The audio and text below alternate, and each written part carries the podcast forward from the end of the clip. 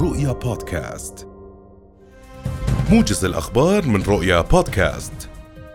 أعلنت الوكالة الدولية للطاقة الذرية أنها تلقت تقارير تفيد بأن قصفا بقذائف المدفعية ألحق ضررا بمركز للأبحاث النووية في خاركييف الأوكرانية مطمئنة بأن القصف لم يؤدي إلى عواقب إشعاعية. وقالت المنظمة التابعة للأمم المتحدة إن السلطات الأوكرانية أبلغتها بتعرض المنشأة النووية في معهد خاركييف الفيزيائي والتكنولوجيا لقصف مدفعي يوم الأحد من دون أن تسجل أي زيادة في مستويات الإشعاعات في الموقع. أعلنت وزارة الدفاع الروسية عمل ممرات إنسانية من العاصمة الأوكرانية كييف بالإضافة لأربع مدن أخرى وذلك لإجلاء المدنيين الموجودين هناك. المتحدثة باسم وزارة الخارجية الروسية قالت إنه بناء على اتفاق جرى التوصل إليه خلال مكالمة هاتفية بين رئيسي روسيا وتركيا.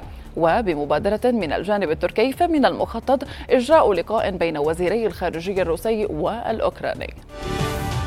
أعلنت وزارة الخارجية وشؤون المغتربين بدء عملية تحرك عدد من الأردنيين المتواجدين في أوكرانيا خارج مدينة سومي من خلال حافلة عليها جنسيات أخرى أو مركبات صغيرة لغاية النقل خارج هذه المدينة. خلية الأزمة في الوزارة والسفارة في العاصمة أنقرة عملتا منذ فجر اليوم على ضمان أكبر عدد من المركبات لنقل الأردنيين من خلال نقاط الاتصال مع الجالية في أوكرانيا والسلطات المحلية في مدينة سومي.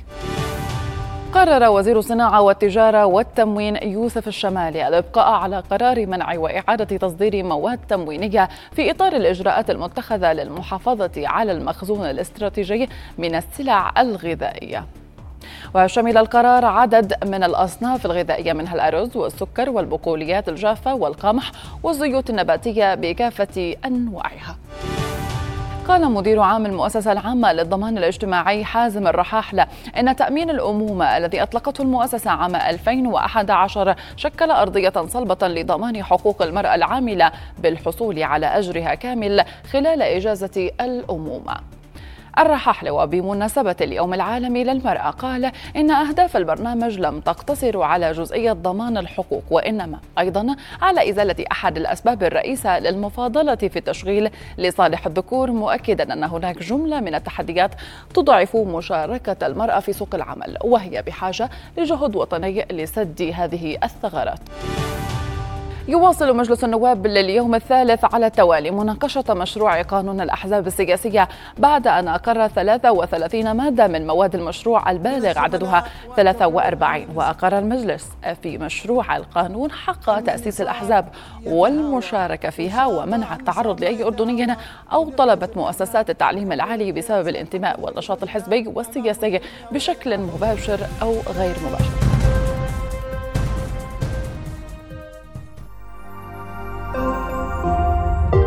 رؤيا بودكاست.